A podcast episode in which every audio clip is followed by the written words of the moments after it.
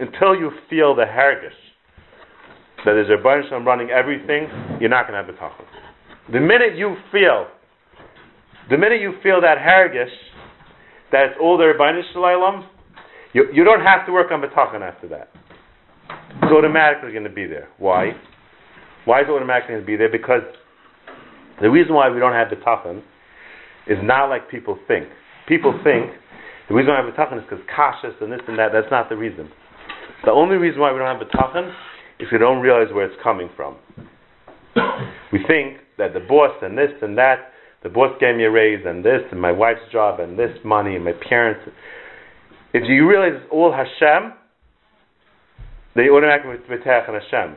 Because whatever you're betach right, you don't walk around panicking, you betach something. The minute you realize it's all Hashem, you automatically betach Hashem. We're always we're all betach in, in stuff. We're betach. The problem is we're betach other things. The minute you realize it's all Hashem and you margish it and you feel it's all HaKadosh Baruch Hu, the minute you you get to that madrega, you don't have to work on bitachon anymore. Bitachon comes automatically. The chasaron in bitachon is because we don't realize where it's coming from. That's the whole chasaron in bitachon. It's natural when you see when something's coming from, you're it. Right? A kid is betachan his parents. He sees it's coming from. He doesn't have to work on it. It's something that comes from this heritage.